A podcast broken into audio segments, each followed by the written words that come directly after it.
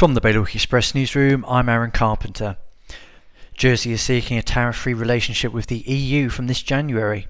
Setting out the island's bargaining position at the start of a two day online conference today, External Relations Minister Ian Gorst said that the government's position was clear that Jersey wants the current relationship it has with Europe to continue.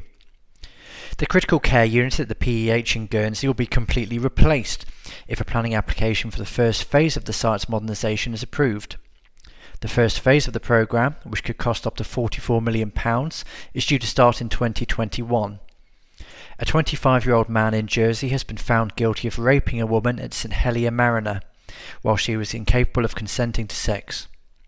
The jury has acquitted him of a second count of rape at his home. And almost every one of Guernsey State's committee presidents has achieved their chosen team. Very few committees have retained members from the previous assembly, with former Chief Minister Gavin St Pier suffering a dramatic fall from grace. For more of today's stories, visit bailiwickexpress.com.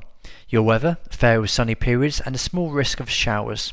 That's Bailiwick Radio News, sponsored by smarterliving.je.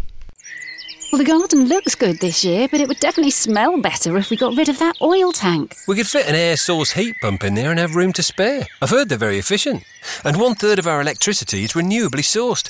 No more topping up the oil tank. We'd cut our bills and help the environment too. Let's book a home heating survey before it gets too cold to enjoy outdoors. Islanders are already making the switch to a greener future. To book your home heating survey or to find out more, visit smarterliving.je.